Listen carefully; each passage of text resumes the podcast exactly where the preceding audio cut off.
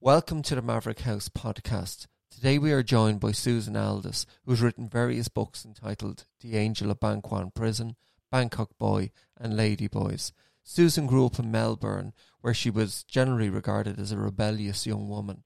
However, she grew tired of that lifestyle, moved to Southeast Asia, where she subsequently lived for 40 years, and much of her life was dedicated to helping the poor. Susan, welcome to the show. Thank you so much. It's a real pleasure to be with you and an honour.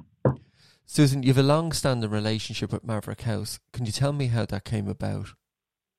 Indeed, yes. Um, I would say it was rather supernatural, the timing. I was in the States at the time and coming back to Asia, and I walked into the prison, and the executioner, after greeting me, said, you're going to find me a publisher and I'm going to write my book in English. And I laughed. And I said, okay, well, I guess I'm going to have to say a prayer for that. And then within a few days, you contacted me and um, asked if I would be interested in writing my memoir. And I said, well, boy, do I have a story for you. And it's called The Last Executioner. And so you took on Mr. Chavoret's book, and then eventually I decided this was a good thing to do, and we took it from there. So it's been an amazing journey, actually, because I don't count myself as a writer. I'm more of a incidental writer, but uh, everything I've been able to do with Maverick so far has been really amazing, and it's been a real journey these books, many of them have become bestsellers. Um, I'm thinking of Bangkok Boy. I'm thinking of Lady Boys. Mm. Um, could you mm. tell me about Bangkok Boy? That is a very dark story. How did that collaboration yeah. happen with the author? Yes, now this was really incredible too. Um, Maverick had come to Bangkok and we were looking into finding one lady boy to do their story for lady boys. And we went into out into the sex industry at night and were searching and looking around and we met the protagonist for Bangkok Boy and he was what they call a ghost guide. So he can find or get you anything within the sex industry. And um, as we got talking to him, I just had this very strong foreboding feeling that he's going to die and we need to do his story. And I suggested it to you, and luckily you took it on. And it, it happened exactly like that. Even when we signed him up, we made sure he had a bank account so that his royalties could go to his family if he did die. And sure enough, halfway through, he was beaten close to death, and no one knew if he would recover, and especially his men- mental faculties. And he did. And it became actually through the writing of the book and the time spent with him, it became a real story of redemption. And because of the book and the work he put in, emotionally, mentally, spiritually, reflecting on his life, was the turning point for him. Susan, could you maybe explain what that book is about and what the protagonist story is? Yes. Um, Dao grew up in a very typical poor country boy and who was sexually abused by his teacher when he was young. And living in abject poverty, money was everything. Um, he made a series of very bad choices in his life. What was interesting about this was most people assume that male sex workers must be gay um, generally, I think, he, if anything, he was bisexual. Um, he had two wives, and he also did an incredible amount of drugs and drinking. He was an alcoholic, and he kept putting himself into ridiculously dangerous situations because he basically had no self worth. And as I said, he came very close to dying Many of his friends died of AIDS.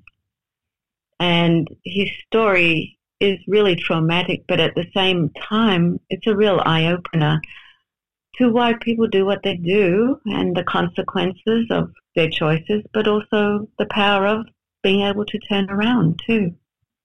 So Bangkok Boy has been a very successful book. It's been translated into mm. German amongst other languages, um, and it's it's uh, it continues to uh, sell around the world. Um, I, I, know it's on sale across Southeast Asia. It's also available to mm-hmm. download. Mm-hmm. Um, uh, it, it, has always got attracted attention because it's, um, mm-hmm. I suppose, g- given a very different view of uh, Thailand's sex industry, which brings me on Absolutely. to another book that you were involved in. Uh, mm. publishing, which was Ladyboys, which has been uh, mm.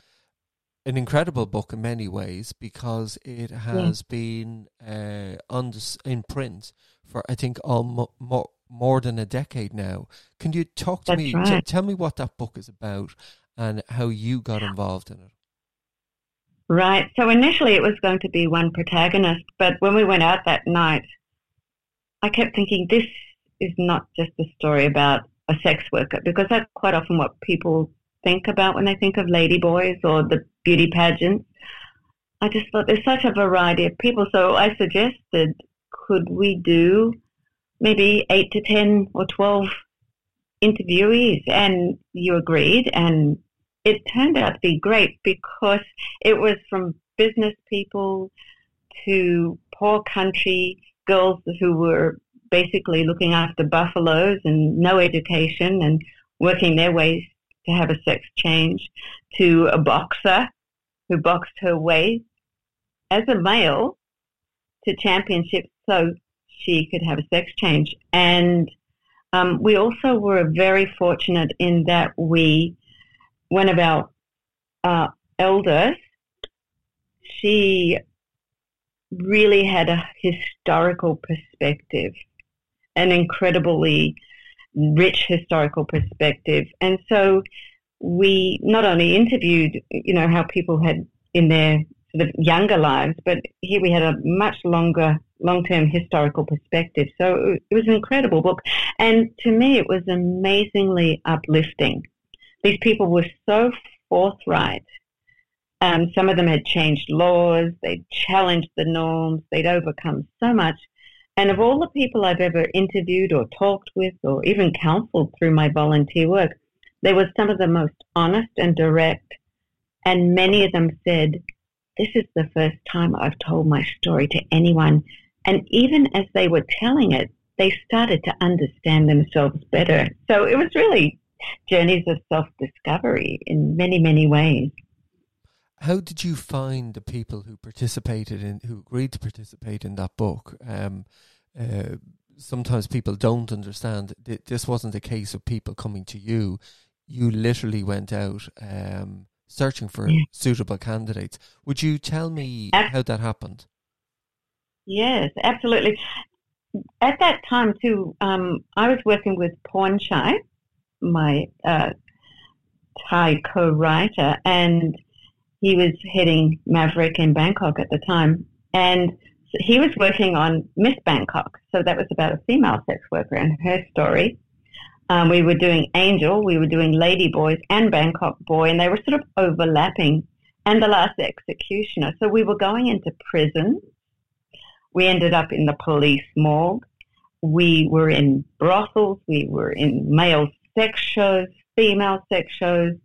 We would sit every night before we went out talking and meeting people, we'd sit in a beauty salon run by two lesbian hairdressers, and they were sisters.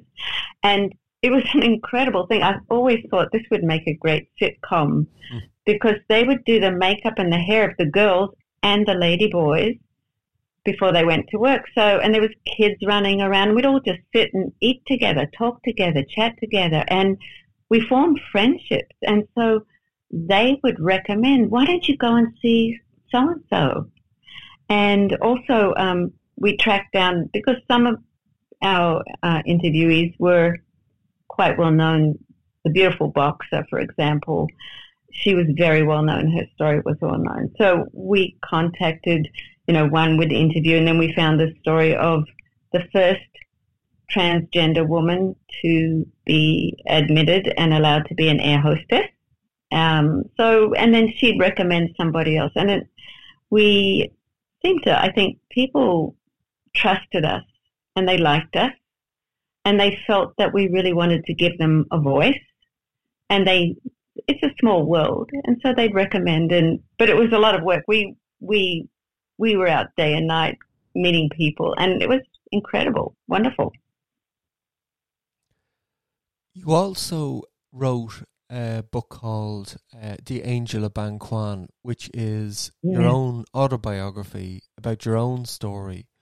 Um, yeah. that, that was obviously a very personal um, uh, book yeah. to write. It's it's you're not writing about other people. You're you're revealing yourself to the public. Um, Was that a cathartic process for you? Um, was that difficult? Some was that a difficult project for you to undertake? It was many things, and for many reasons.